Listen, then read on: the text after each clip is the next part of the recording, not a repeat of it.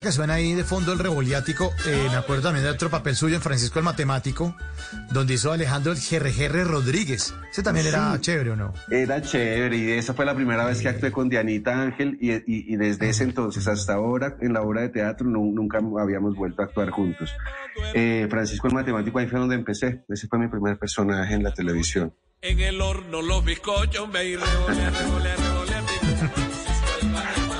antes de eso usted le estaba pegando duro al teatro, ¿no? Ya venía haciendo una carrera. Sí, yo era uno de esos actores que creía que nunca iba a hacer televisión y que iba a ser un artista consagrado y que se iba a dedicar al teatro porque era donde estaba la real verdad y todas esas cosas.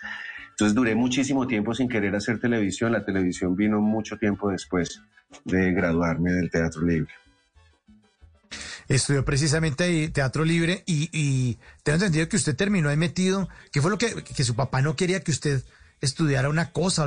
¿Cómo fue su papá eh, protagonista de esa historia suya como actor? Pues yo estaba estudiando publicidad en la Tadeo Lozano y, y, tú sabes que en las, en las carreras siempre uno tiene que elegir una electiva, que es común para todas las carreras. Y yo cerré los ojos y, y, y pues, Pinochet cayó en teatro. Y en, la obra de teatro de ese semestre me dieron el protagónico. Mi papá era magistrado y trabajaba muy cerca de la universidad, entonces fue a verlo.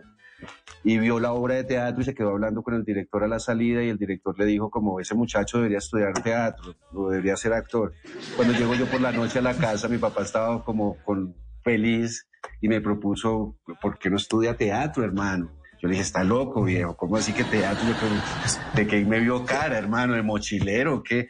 Dijo, no, vaya que hay una gente de los Andes que hizo una escuela que se llama el Teatro Libre y está chévere, ¿por qué no va? Entonces yo fui y me encontré con un amigo del colegio, con Gustavo Angarita, que también es actor, y me dice, no, esto es buenísimo, esto acá todo el día está uno jugando, está haciendo improvisación, historia del arte, historia del teatro, danza, música, y además hay unas viejas buenísimas. Entonces, claro, como que uno de culicagado, pues como que empezó por, todo se juntó y dije, bueno, hagámosle. Hice la audición y terminé.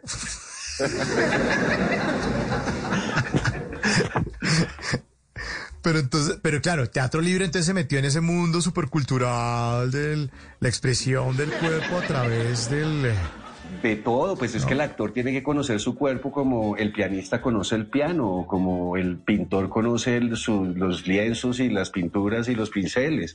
Entonces, para nosotros los actores realmente tenemos que conocernos a nosotros mismos en todo, en, lo, lo, que podemos hacer con el cuerpo, con la voz, en el intelecto, en todo. Y entonces la comunión de todas esas cualidades, pues hacen que tú seas un actor que pueda tener una larga duración o simplemente un actor de corta duración. depende mucho de, de cuánto conozcas tu instrumento, que en este caso somos nosotros mismos. Oye, admiro de los actores varias cosas. Lo primero que no sé cómo hacen para tener memoria para mandarse esos panelazos de párrafos, sobre todo en, en el teatro, ¿no? Pues la actuación en, televisión, ah, pues cortan y tienen el libreto y tirado debajo de, la silla y lo sacan y vienen otra Pero es que en el teatro, cuando uno los ve una hora y media ahí parados, uno dice, uy, qué gente tan dura. Eso es uno, la memoria, la gran memoria. Y además la memoria para ah, eh, tirar a la basura un capítulo de una novela o de una serie y al otro día estar grabando otro, el capítulo 53 y se lo saben. Eso me parece que es fantástico. Pero, pero me parece superior es que con un movimiento, una mirada, ya están diciendo todo. Eso, eso requiere un trabajo duro, largo, ¿no?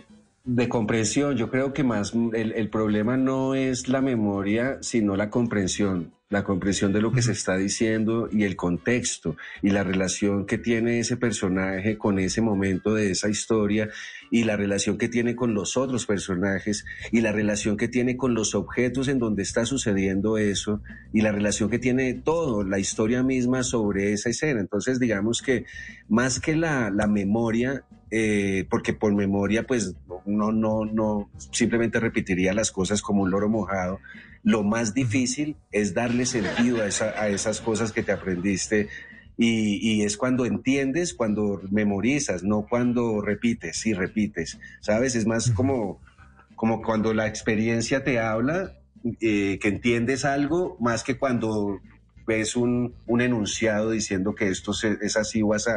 Es como, ¿sabes? Es como que va más hacia el entendimiento. Y cuando entiendes y, entiendes por qué esa persona está viviendo eso en ese momento específico y en ese lugar y con esa otra persona, eh, la memoria inmediatamente eh, se activa y, sucede la magia, pero no por la memoria en sí, sino por, la, por el entendimiento.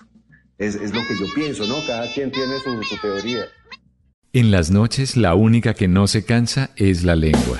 Por eso, de lunes a jueves a las 10 de la noche empieza Bla Bla Blue con invitados de lujo. Le saluda la chilindrina. Soy Bonnie Cepeda. Les habla Michelle Brown. Yo soy Liz Pereira. Checo Acosta, el príncipe del carnaval. Soy Claudio Bamón. Los saluda Alfredo de la Fe. Yo soy María. Con buena música, con historias que merecen ser contadas, con expertos en esos temas que desde nuestra casa tanto nos inquietan y con las llamadas de los oyentes que quieran hacer parte de este espacio de conversaciones para gente despierta. Bla Bla Blue. De 10 de la noche a 1 de la mañana. Bla Bla Blue. Porque ahora te escuchamos en la radio.